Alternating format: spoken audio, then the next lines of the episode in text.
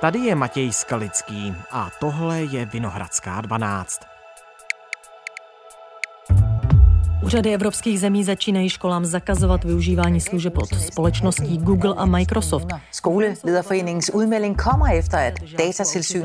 Nástroje těchto technologických gigantů shromažďují údaje o uživatelích a odesílají je do Spojených států. Produkty Google a Microsoftu hojně využívají i české školy. Zahraniční úřady zakazují školám služby od Google a Microsoftu. Proč?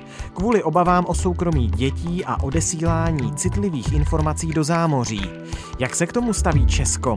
A jak data na internetu lépe chránit? Ptám se datového novináře Českého rozhlasu Jana Cibulky. Dnes je úterý 6. září. 3 + 1 = 4. Honzo, ahoj, vítej po čase ve Vinohradské 12. Ahoj. Děti se vrátily do škol a já jsem od tebe před pár dny četl na webu i rozhlas poměrně pěknou analýzu toho, na co všechno by si měli dát bacha stran používání programů od těch velkých společností, jako je Microsoft, Google a tak dále. Proč? No, s nástupem covidu v posledních 2 letech přešlo hodně škol na online výuku. Postupem času vykrystalizovaly, řeknu, nástroje, které se v těch školách používají nejčastěji. Úplně nejčastěji v Česku jsou to produkty od společnosti Microsoft. Jsou to ty Microsoft Teams, to asi skloňovalo hodně dětí doma v posledních letech. V některých případech jsou to třeba potom ještě produkty od Google, to se zase jmenuje Google Workspace. Obě dvě tady ty služby mají vlastně verzi pro školy. Jsou aplikace na videohovory nebo nějakou sdílenou práci? Jsou to aplikace na videohovory, na chat, jsou tam nástroje na editaci dokumentů a podobně. A tady ty nástroje se začaly poměrně ve školách právě při výuce používat a já jsem si vlastně všiml toho, že v některých evropských zemích to zase z druhé strany začínají zakazovat. Mm-hmm. Tak mě zajímalo proč. A vlastně to, z čeho jsem vyšel hlavně, protože v Česku je majoritní ten Microsoft, tak aspoň to plyne z registru smluv, tak jsem vyšel z vlastně rozhodnutí nebo z nějakého auditu, který provedl komisař pro ochranu osobních údajů v Baden-Württembersku v Německu, který v letošním školním roce nebo v letošním semestru používání tady těch nástrojů úplně zakázal ve školách. Aha. A ten důvod byl poměrně jednoduchý. Osobní údaje, ochrana osobních údajů. Státní komisař pro ochranu údajů a svobodu informací Bádenská Württemberská nedoporučuje používat testované produkty Microsoftu ve školním sektoru.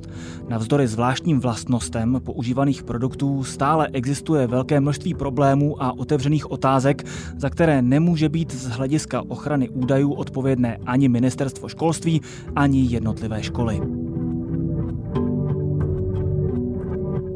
Pro některá ujednání týkající se provozu školy, zejména převody na společnost Microsoft pro její vlastní obchodní nebo komerční zájmy, neexistuje právní základ. Osobní údaje zpracovávané za tímto účelem nejsou specifikovány. Zůstává nejasné, které osobní údaje, například model údajů nebo kategorie údajů, jsou zpracovávány jakým způsobem. Například četnost předávání, výmaz, možnost subjektu údaje ovlivnit. Existuje řada přenosů dat do USA, kterým nelze zabránit. To znamená, že by někde mohli unikat? Ne ani tak přímo unikat, ale tam se objevuje několik problémů, kterým se v tom Německu věnovali. Mm-hmm. Ten jeden z nich je vlastně už poměrně dlouhodobý a to je otázka předávání osobních údajů do zahraničí. Asi by na začátek bylo dobré si úplně vyjasnit, kde se vlastně tady v těch nástrojích vezmou osobní údaje, protože už jsem zachytil i reakci, vždyť tam jsou jenom jména dětí, že to dítě tam musí mít nějaký jméno, ten svůj účet, ale to je úplně všechno. Jenomže to není pravda. Ta škola pracuje s obrovským množstvím osobních údajů. Ty osobní údaje často tečou i v rámci výuky mezi těmi studenty, učiteli, mezi studenty navzájem. Pokud bych měl dát úplně takový banální příklad, tak klasická školní esej v angličtině My Family, prostě moje rodina. A už tam může zaznít spousta věcí, které jsou chráněné a často i citlivé osobní údaje, typicky Moje maminka pracuje v nemocnici. Nebo maminka je v nemocnici, protože má rakovinu, tak se léčí. Bum, tak to je informace o zdravotním stavu. brácha žije se svým přítelem prostě v bytě v Barceloně, bum, tak to je informace o nějaký sexuální preferenci, tatínek volil ODS, bum, to je informace prostě o, nebo tatínek kandiduje za ODS, tak to je informace o nějakým jako politickém smýšlení. A na tom není vůbec nic špatného, že škola prostě v rámci výuky takovýhle informace zaznívají, protože ty děti se nějak rozvíjí, prostě takovýhle debaty se tam vedou, ale potíž už je, kdo to všechno může číst. Ty informace, pak se s nimi musí nakládat nějakým jako citlivým způsobem. A ten hlavní problém, se kterým se potýkají teď všechny vlastně ty velké technologické firmy, je, že oni mají část svých technologií, zaměstnanců, serverů ve Spojených státech. Mm-hmm. A v současné době platí režim, kdyby nemělo docházet ze strany vlastně těchto firm k předávání takovýchto citlivých osobních údajů do Spojených států. My po odhalení, který provedl analytik americký NSA Edward Snowden, tak víme, že americké tajné služby sbírají velké množství informací právě prostřednictvím velkých technologických firm, a například v rámci programu PRISM, a vlastně s nimi zacházejí způsobem, jak uznají za vhodný. A rozhodně jim neposkytují ten standard, který je poskytovaný osobním údajům v Evropě. A na základě tady toho Soudní dvůr Evropské unie řekl, že nějaká dohoda mezi Evropskou unií a Spojenými státy o tom, že tedy je možné tam předávat osobní údaje do zahraničí, tak je neplatná a nemělo by se to dít. Soudní dvůr Evropské unie označil za neplatné rozhodnutí Evropské komise, které umožňuje firmám předávat osobní údaje uživatelů do Spojených států. Podle nejvyššího orgánu unijní justice dohoda známá jako štít EU USA nezajišťuje dostatečnou ochranu dat evropských uživatelů. Pro ty firmy je to samozřejmě hodně jako nepříjemná situace, protože aby vlastně teď v tom současném stavu mohli plně vyhovět, tak to znamená přenést všechny servery do Evropy, všechny zaměstnance do Evropy, a to v současné době, kdy jsou jako rozbité různé dodavatelské řetězce, prostě chybí technologie, chybí to železo, na kterých by se to dalo provozovat, není tady ani dostatek lidí, tak není úplně realistické. Ty firmy se to snaží různě řešit. Mě o tom vlastně říkali jak společnost Google, tak společnost Microsoft. To znamená, že podporují, aby se to znovu nějak právně upravilo, snaží se nějakým způsobem chránit ty osobní údaje těch svých klientů. Samozřejmě, ale nemůžou zaručit, že se k nim prostě ty tajné služby nedostanou. To znamená, že jsem mluvil se společností Google i se společností Microsoft právě o tomto problému. Já jsem kontaktoval obě dvě ty společnosti a samozřejmě není úplně jednoduché z nich dostat nějaké jako vyjádření. Konkrétně třeba společnost Microsoft, tak ta se mnou začala bavit vlastně až po vydání toho článku. Já jsem je scháněl skoro 14 dní přes všechny kanály, pak jsem dostal vyjádření o 2 větách a teprve když vyšel ten článek, tak poslali vlastně nějaké jako obsáhlejší vyjádření. Ale ten jejich závěr je, že se prostě snaží nějakým způsobem vyhovět. Nicméně tady zase prostě můžeme citovat toho bádenského komisaře pro ochranu osobních údajů. Není to dostatečné. Dochází tam stále k předávání nějakých osobních údajů bez ohledu na to, co ty firmy tvrdí, protože ten komisař si udělal i forenzní audit, aby vlastně zjistil během asi ročního testu, co konkrétně se tam s těmi daty děje, a dospěl k závěru, že ani ten německý Microsoft, se kterým on spolupracoval během toho auditu, mu není schopen plně vysvětlit a obhájit, proč vlastně se některé ty informace předávají do Spojených států. I přes rozsáhlé úsilí při přímých jednáních se zástupci společnosti Microsoft se nepodařilo získat úplný přehled o veškerém zpracování osobních údajů. Nebylo nalezeno žádné šifrování, které by technicky vyloučilo nebo výrazně omezilo přístup společnosti Microsoft, jejich zaměstnanců nebo jejich subdodavatelů či úspěšných útočníků k osobním údajům. A my nejsme něco takového, jako je ochrana dat, schopní legislativně vyřešit v České republice? No, tam je těch problémů několik. Jedna je tam ta otázka předávání do zahraničí. To my nejsme v současné době tady schopni jako nějakým způsobem vyřešit. Na druhou stranu školám nikdo teď výslovně nezakazuje tady ty nástroje užívat.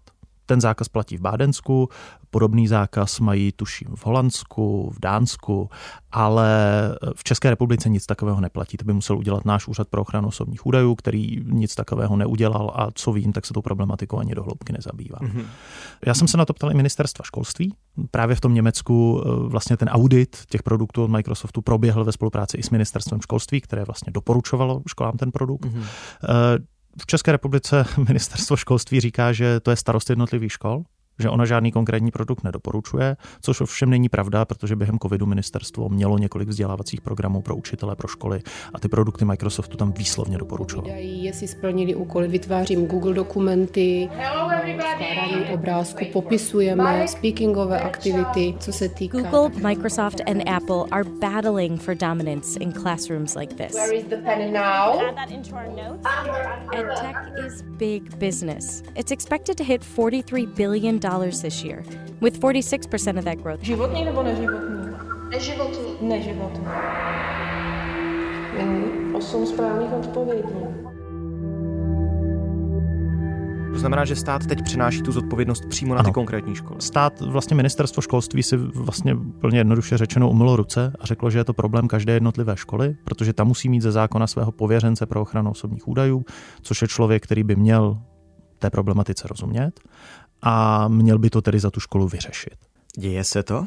Není v silách jednotlivého pověřence, který je často najatý přes nějakou firmu, třeba pro obec, když je to základní škola, tak tu školu zřizuje obec, ta obec si najala nějakou firmu, která jí vlastně pomáhá s GDPR, ta firma jí dodává toho pověřence, to znamená ty služby nějaké právní, ale není v jejich silách jako dělat něco jako třeba forenzní audit takhle složitých, nákladných, náročných produktů jako od společnosti Microsoft.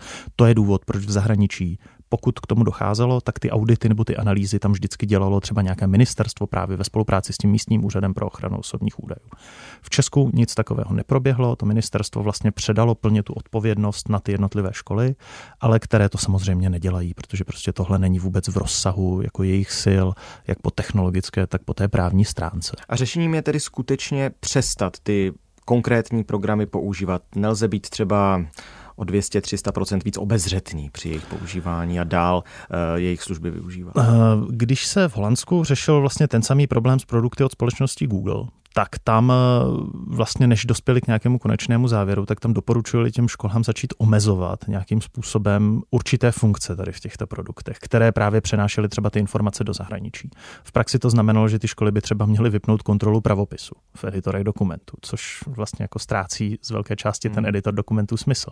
Neměli by používat skutečná jména dětí v té aplikaci. Jo, to jsou prostě doporučení, která sice jako formálně něco splní, ale asi jako víme, že to není realistické.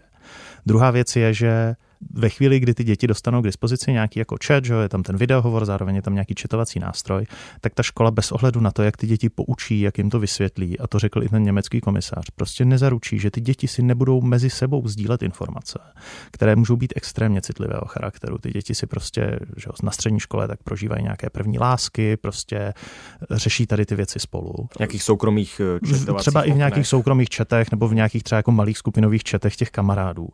A tohle jsou informace, které by ta škola prostě vůbec neměla dostat do své působnosti. A ona třeba ty děti poučí, prostě nedávejte tam něco soukromého, ale ty děti to samozřejmě budou dělat. To znamená, že ani tady to řešení vlastně není úplně jako snadné pro tu školu. Čímž narážíme na druhý problém, se kterým to souvisí. A to je zpracování osobních údajů, protože i kdyby bylo všechno v pořádku, k žádnému předávání tady těch informací do zahraničí by nedocházelo, tak souhlas se zpracováním osobních údajů je prostě potřeba pro používání tady těch aplikací. Jo, jsme na to všichni zvyklí, že když chceme nějaký takový nástroj používat, tak na nás vyskočí okno a my teda musíme kliknout na to ano, souhlasím. Drtivá většina lidí prostě ani ty podmínky nečte, protože je to prostě dlouhá, složitá právničina. A hlavně si nemůže vybrat, pokud nástroj chce používat. Tak prostě to odkliknout musí. Přesně tak. A tam je další problém. V Evropské unii platí, že souhlas se zpracováním osobních údajů, pokud to není dané zákonem, musíš dát dobrovolně.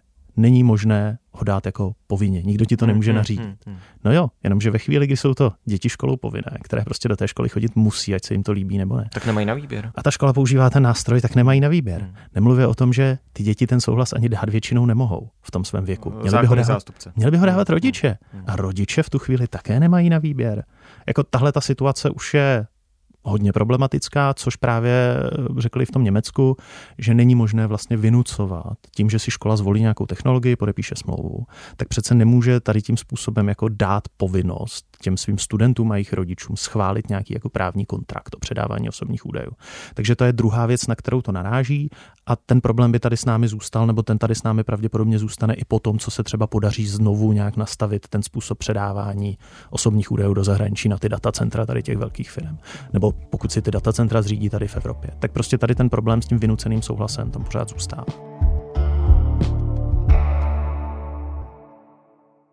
Nicméně, Honzo, bavíme se stále v rovině rizik. Žádní rodiče se neozvali zatím, že by skutečně dohledali to, že někde unikla citlivá data, někde si je ve Spojených státech někdo přečetl a zneužil je. My se tady nebavíme o únicích dat, řeknu, takových těch kriminálních. Naopak obě dvě ty společnosti, jak Google, tak Microsoft, jsou na tom na bezpečnostní úrovni jako velmi dobře. Tam jako je to světová špička, takže tam pokud by to od někud jako nemělo utéct, tak by to nemělo utéct zejména od nich. Řeknu po té kriminální lince.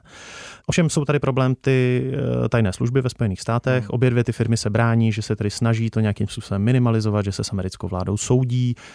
Nicméně, jak právě víme z minulosti, tak bez ohledu na to, co ty společnosti deklarují veřejně, ve chvíli, kdy jsou k tomu přinuceny a jsou zároveň přinuceny o tom mlčet, jako to bylo v tom programu PRISM, tak my se to prostě nedozvíme.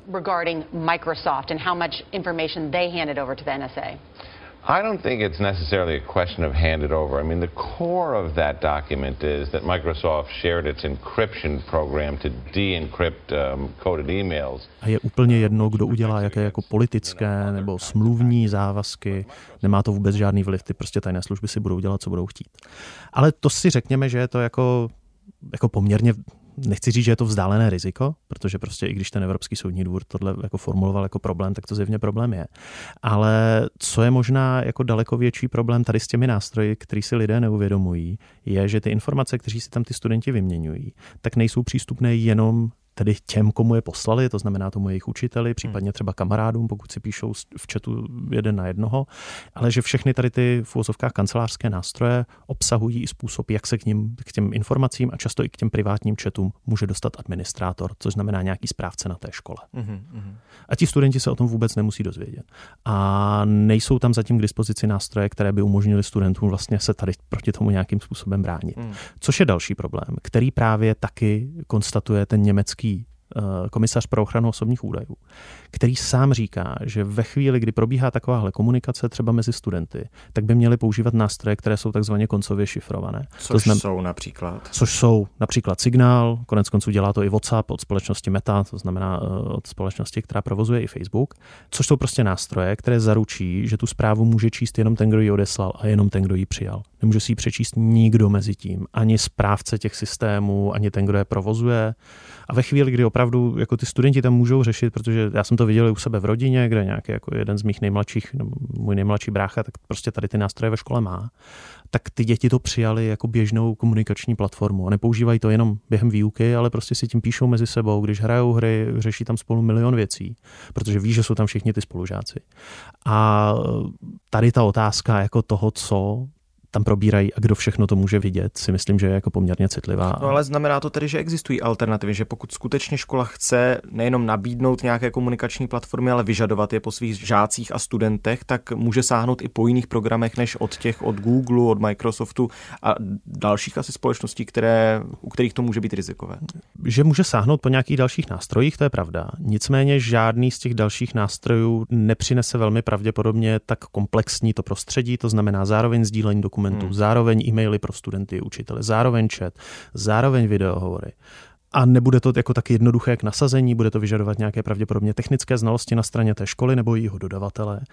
To znamená, že tady ty jako nástroje nebo alternativy, které tedy budou plně chránit soukromí, tak jednoduše chybí v Evropě.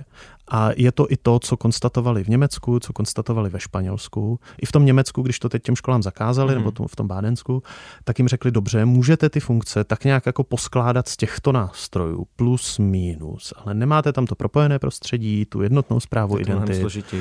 Možná vám to bude během těch hovorů školních padat, nebude to fungovat tak spolehlivě. A tohle je samozřejmě pro ty školy obrovský problém, protože oni nemají prostě technické znalosti, nemají jako ajťáky, kteří by se jim o to byli schopni starat o nějaký nástroj, ač třeba některé školy se o to snaží a samozřejmě jako palec nahoru, ale není to jednoduché a ty státy si to uvědomují, což je důvod, proč jak to Německo, tak i Španělsko začínají mluvit o tom, že by si vyvinuli vlastní nástroje, které by vlastně tady ty funkce přinesly, obdobně jako tedy od toho Google nebo od toho Microsoftu, ale zároveň by tedy byly plně v souladu s tím, co vyžaduje GDPR, plně by tedy jaksi chránili osobní údaje všech těch zúčastněných. Takže by se odstřihli od těch velkých technologických společností. Ano, to je aspoň plán, ve Španělsku už se o to snaží v nějaké jedné provinci, ale je to jako cesta na hodně dlouhou trať. Myslím si, že daleko, ale samozřejmě to je otázka, jestli k tomu někdy dojde, že daleko praktičtější by bylo ve chvíli, kdyby ty giganti zapracovali jaksi ty požadavky do těch svých produktů a tedy plně zajistili nějaký ten soulad jak s GDPR, tak i s těmi očekáváními, co třeba rodiče můžou a studenti můžou mít na, jako řeknu, privátnost těch konverzací. Tady ten problém, kromě toho, že je tam nějaká otázka právní, tak je zejména řešitelný na té technické úrovni. To znamená zaručit prostřednictvím toho koncového šifrování, že opravdu bez ohledu na to, kam se ty data pošlou, kdo vlastně dostane k těm uvozovkám souborům přístup, tak nebude schopen je rozšifrovat. Budou je schopni rozšifrovat jenom ti jejich oprávnění příjemci.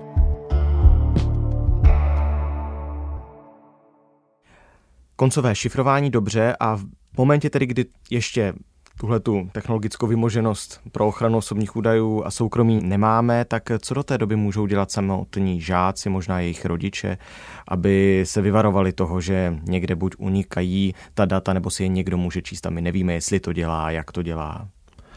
Jako to nejjednodušší je se s tou školou bavit.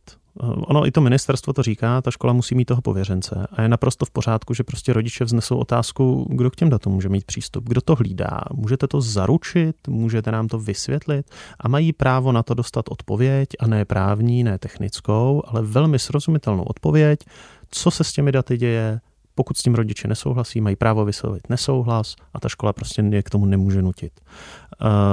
To samé platí samozřejmě i o zletilých studentech a u těch nezletilých studentů já si myslím, že mají jako plně právo se ptát a tedy žádat odpovědi, pokud prostě už jsou dost staří na to, aby tomu rozuměli, což prostě na nějakém druhém stupni jako té základní školy nebo střední školy nepochybně jsou.